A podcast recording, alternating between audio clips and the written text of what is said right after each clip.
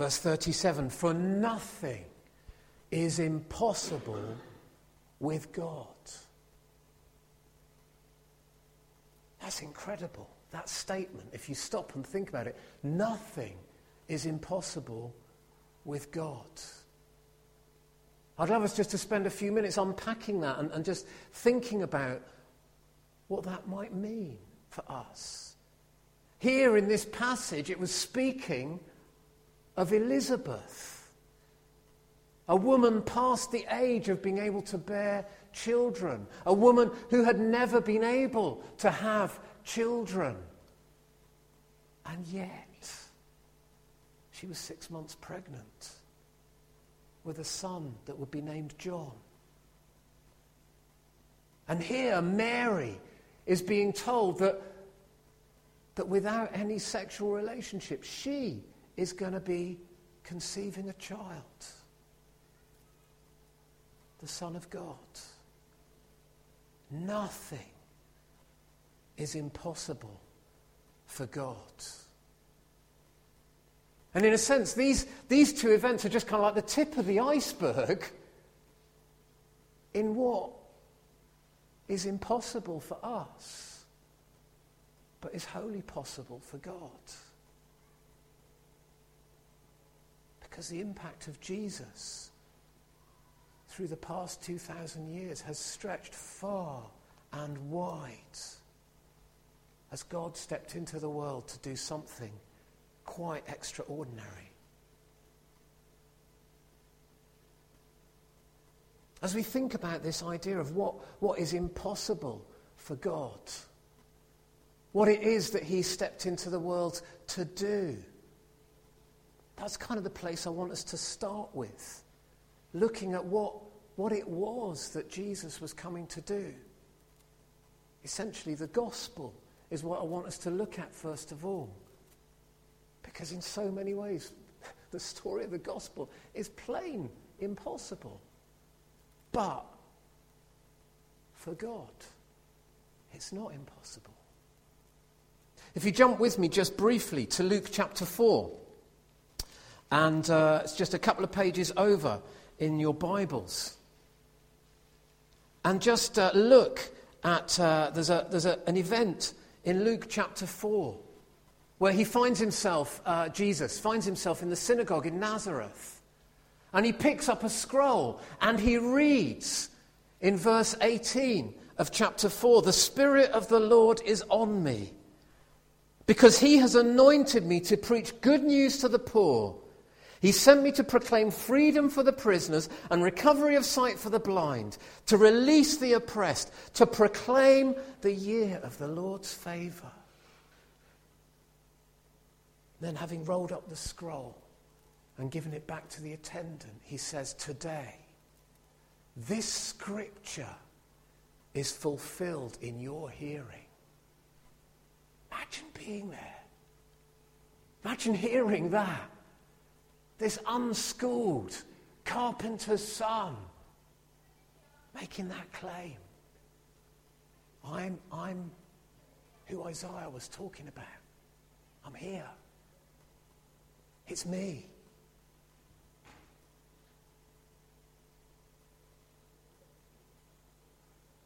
You might begin to think as you look at that, and you think, well, yeah, Jesus said that he came to fulfill that. But hang on a minute. There are still so many that are poor in this world. There are still so many who are prisoners, both physically in captivity and perhaps prisoners to all sorts of other things. There are those who are blind. There are those who are oppressed. Even in Jesus' day, he didn't heal every single blind person. So, did he fail? Did he actually not do what, what he came to say? Who's he talking about that he's going to release and give sight to? I think there's a key in verse 19 that he came to proclaim the year of the Lord's favour. And interestingly, that word favour is also there in, in chapter 1, where, where, where Mary is told that you have found favour with God. What is that? Year of the Lord's favour. Well, it has echoes of a, of a Jewish uh, practice of Jubilee. You might remember back in the year 2000, there was a great big campaign called Jubilee 2000, where there was a real campaign for, for third world countries to be released from their debts. And this idea of Jubilee was about releasing people from their debts. And it was a regular cycle of being released from debt. And here, Jesus is proclaiming the year of the Lord's favour. He's speaking of cancelling debt. Some of you might be saying, Yes, please. please. A clean start. Yes, please. What debt are we talking about, though? What is the debt that Jesus may be talking about here? If you think about the Lord's Prayer, from which the title of this series uh, comes, comes into its place, in, in older language, the Lord's Prayer has this bit in it which says, Forgive us our debts as we forgive our debtors. What is that debt that we're asking forgiveness of? Tell me if you like. Forgive us our debts. Forgive us our trespasses. Forgive us our sins. The debt that we have, every single one of us here, man, woman, and child, is a debt of sin. We so often ignore the creator of the world. We do our own thing. And there's a kind of ingratitude that would be deeply offensive to us. Maybe you've been extremely generous to somebody, a family member perhaps, or a friend. You feel that you've been so generous to them, and they just blanked you, just not even acknowledged it. Now, in a sense, you weren't looking for thanks, maybe. You weren't looking necessarily for repayment, but how much did it hurt that there was no acknowledgement? And yet, God feels that all the time with us. Each time we fail to acknowledge Him, each time we think, yeah, yeah, I can do it my way, I'm good.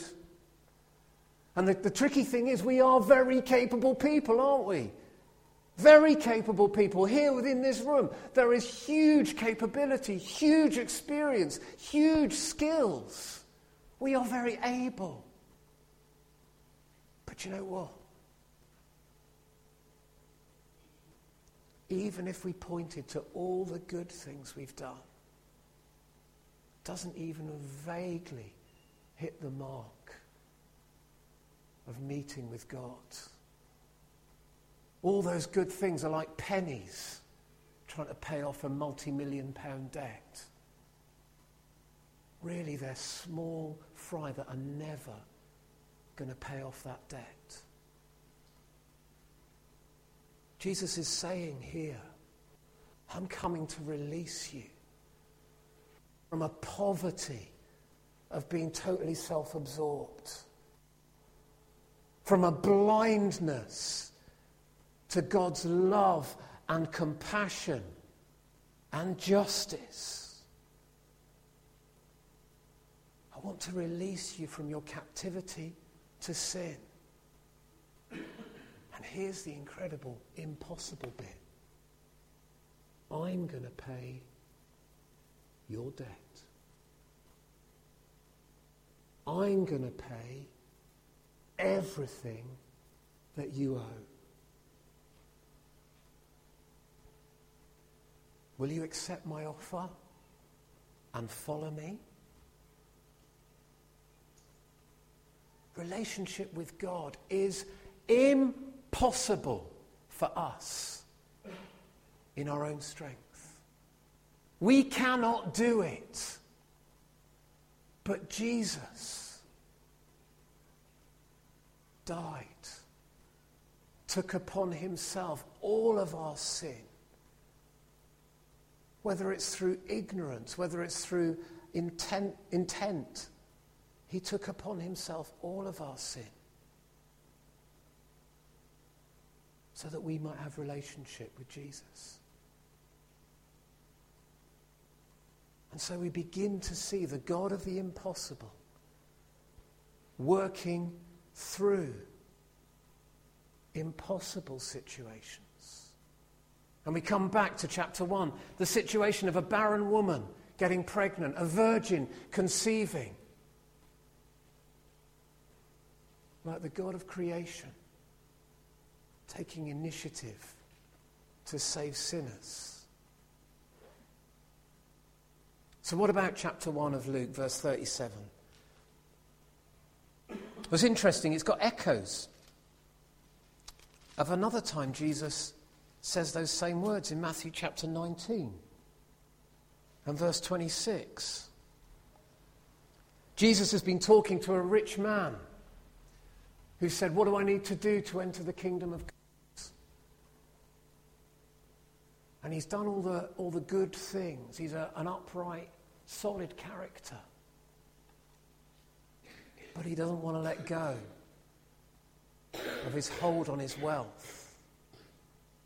Jesus says, if you want to be perfect, go sell your possessions and give to the poor, and you'll have treasure in heaven. Because he knew that that was the one thing that that guy wouldn't let go of.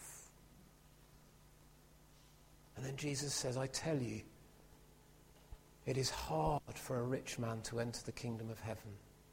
I tell you, it's easier for the camel to go through the eye of a needle than for a rich man to enter the kingdom of God. I've heard various people try and explain this that that eye of a needle thing is like some little small kind of gateway into, into Jerusalem or something. No! What Jesus is saying is it is impossible to get in on your own merit. But then, verse 26 with man, this is impossible. But with God, all things are possible. Only with God's sheer, undeserved generosity can we enter into the kingdom of heaven. The very invitation to walk with God has the ring of the impossible. And yet, nothing, nothing is impossible with God. So, as we enter into a series where we, we're trying to, to focus a little bit on prayer, what does this mean? Nothing is impossible with God. Are we setting ourselves up for disappointment? Because you're probably all thinking of different impossibilities that you face and, and thinking, yeah, but hey. Is that what we're doing? Are we setting ourselves up for, for disappointment? As I was thinking about that, I started reading some other translations of this passage, of, of that verse. And I noticed that in the new version of the NIV, maybe if you've got your, your uh, uh, Bible on a tablet. It's got the new version of the NIV, and it says this For those words, nothing is impossible with God. It says, No word from God will ever fail. Ooh, that's kind of different. And then I kind of looked at one or two other versions. And again, that came up a, a couple of other times. J.B. Phillips, who, who, wrote a beautiful translation of, of the New Testament, he kind of took on that idea. No promise of God can fail to be fulfilled. And I thought, hello. Are some of the translators trying to avoid this word, word impossible? Are they trying to kind of swerve around it because it's just a wee bit too awkward? So I had a look in the Greek, how Scripture was written in the first place. And I noticed that it actually is a jolly awkward little sentence, far beyond my Greek capabilities. Thank the Lord for the internet and thank the Lord for interlinear Bibles that have the, the Greek and then the English, and it's all, it's there. And you can, yeah, anyway. Two words were in that verse in the Greek. There was the word impossible, it is there. But also, the word from God is there. So there's a concept of impossibility, and there's also the concept of a word from God.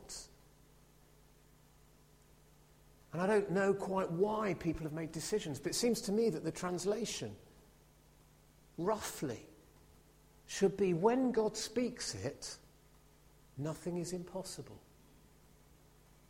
And if you kind of read those two translations together, nothing is impossible from God, and no word from God will ever fail.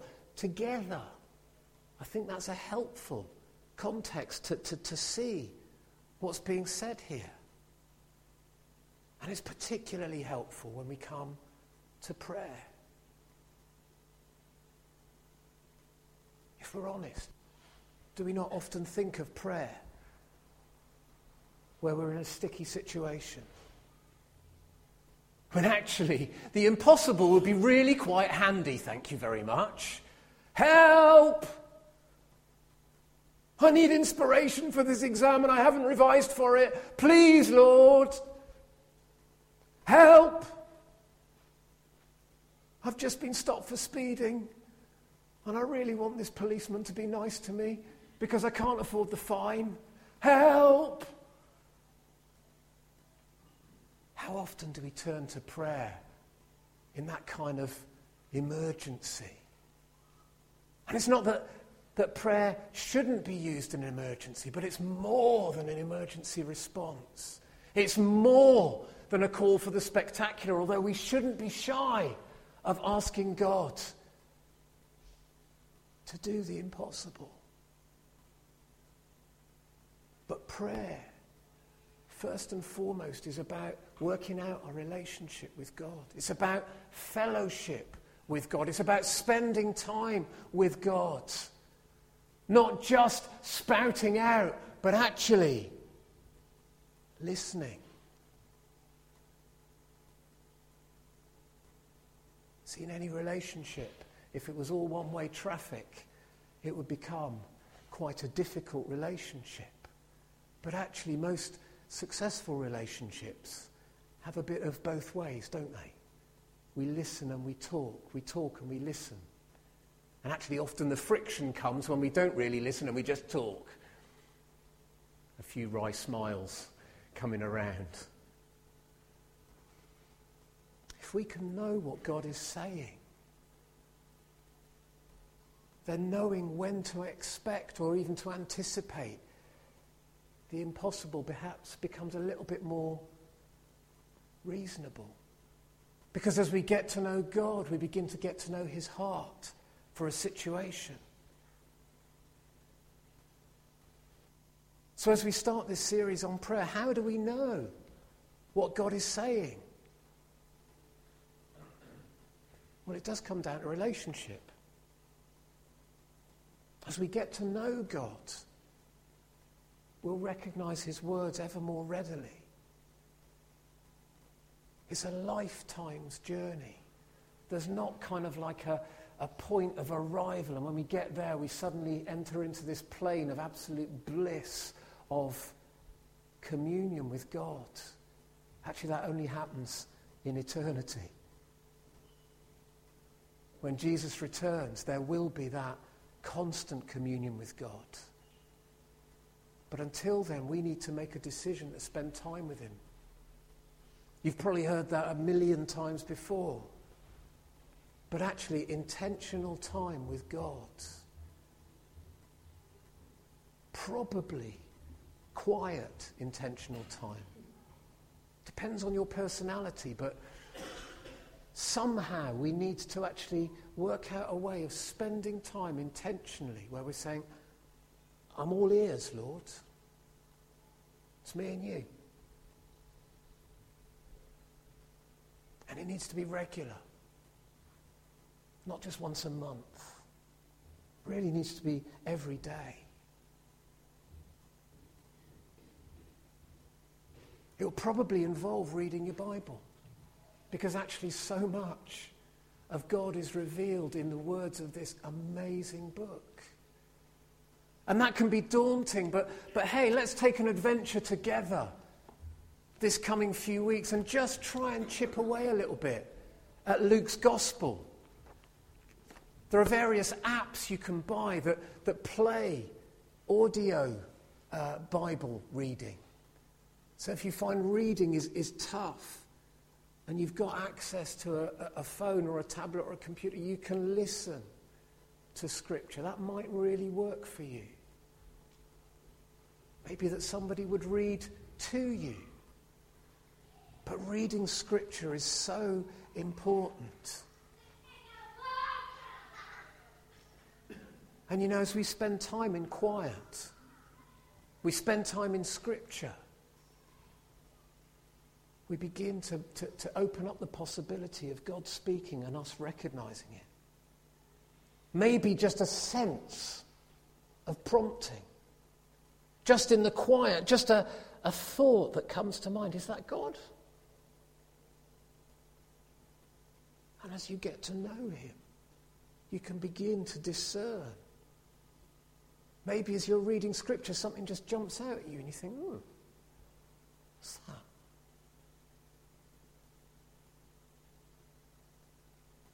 It's not often an audio, audible boom. Rob Howlett, I need you to go. Might be. Tell us if that happens, because that would be awesome.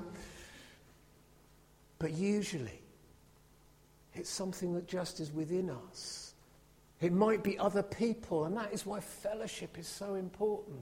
Why being together with other Christians is so important, because actually God uses other people to speak. And there needs to be honesty in that, not manipulation.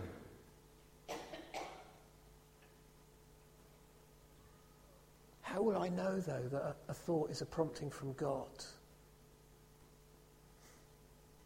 It's a tricky one. But again, that's where being with other people, talking with them can be so helpful. But ultimately, spending time with God and with His Word can be so helpful.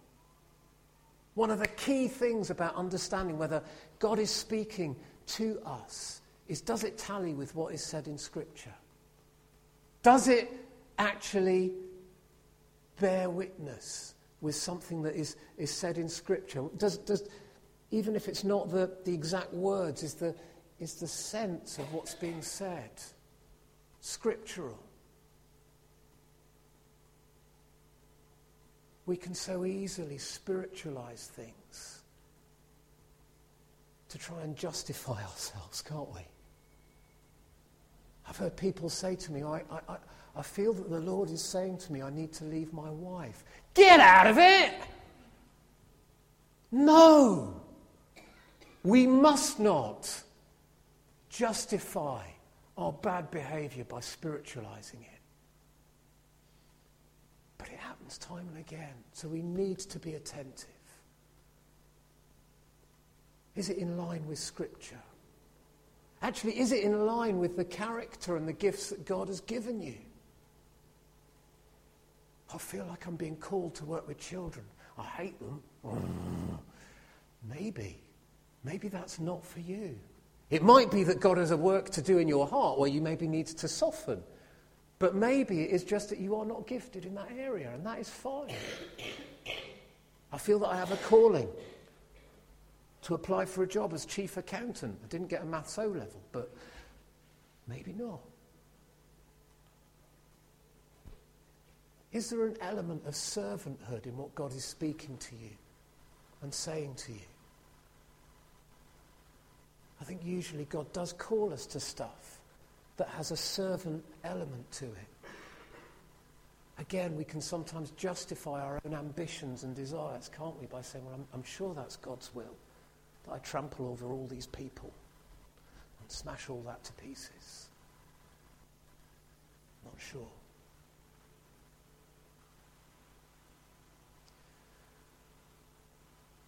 Maybe sometimes there are things that do seem impossible and we just need to kind of proceed with caution. If your prompting is about a kind of a major life changing decision, particularly if you feel that that's kind of a, an immediate thing, maybe just be a little bit cautious. Be willing to submit to mature Christian friends and chat with them, pray with them, ask for their support in praying and be willing to hear what they have to say. Maybe that you still feel that that's absolutely right, but will you give it over open handedly? If you think that what you're being asked to do is going to leave you in huge debt or is going to put you in danger, again, proceed with caution.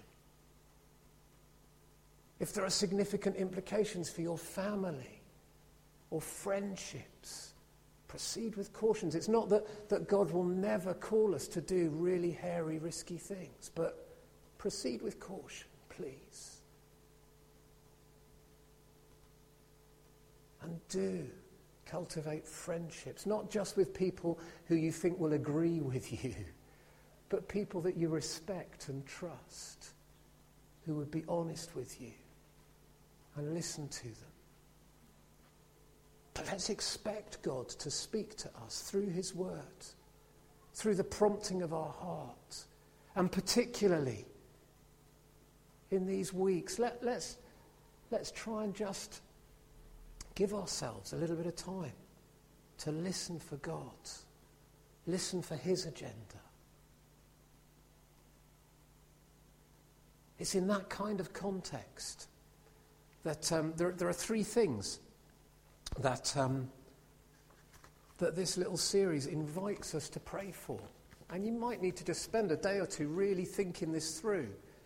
And it might be that you share this with nobody, or it might be that you share it with some people on a Tuesday night or with, with your family. Three things that, that you're invited to pray for each day.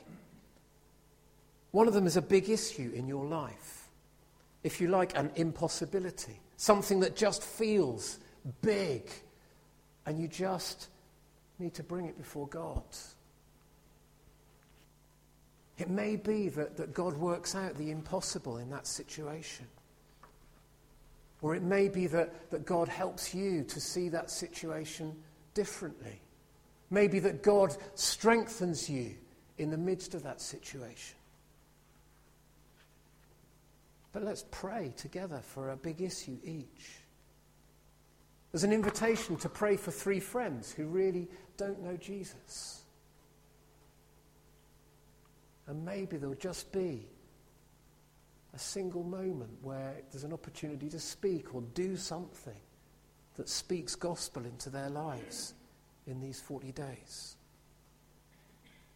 And actually, it also suggests this little booklet that we pray for revival, that there would be a sense of renewed activity of, of, of, of God in, in this part of the world, that we would just see God at work. Who knows what that would look like? We live in a small village, so it's probably going to be on a smaller scale if it were to, to, to be a real kind of revival. But let's just explore that with God in prayer. Lord, how can we see that? How can we see you working more and more and more in our communities. Three things that we're invited to pray for. Are we prepared to listen? Be so good to walk with others in this journey together. That's why we felt that Tuesday nights would be a good thing. That can be exactly as, as, as you allow it to be. So please don't be daunted and think that everyone's going to come and interrogate you and say, right, okay, so what are your three things then? Might not be appropriate for you to share that. But you might find that really encouraging. Or you might just find it really encouraging to know that other people are, are, are reading through Luke's gospel and that other people forgot. And you kind of say, yeah, I forgot too. That you stand together, but maybe encourage one another. It's so good just to meet together half seven on Tuesday nights if you can. If you can't do Tuesday nights, then, then let's see if we can find other times that, that little groups of people could just support one another. But Tuesday nights, if we can, would be awesome. We've kind of run out of time. But we have a God for whom nothing is impossible. Will we listen for what he is saying and believe that what he is saying is possible through his enabling?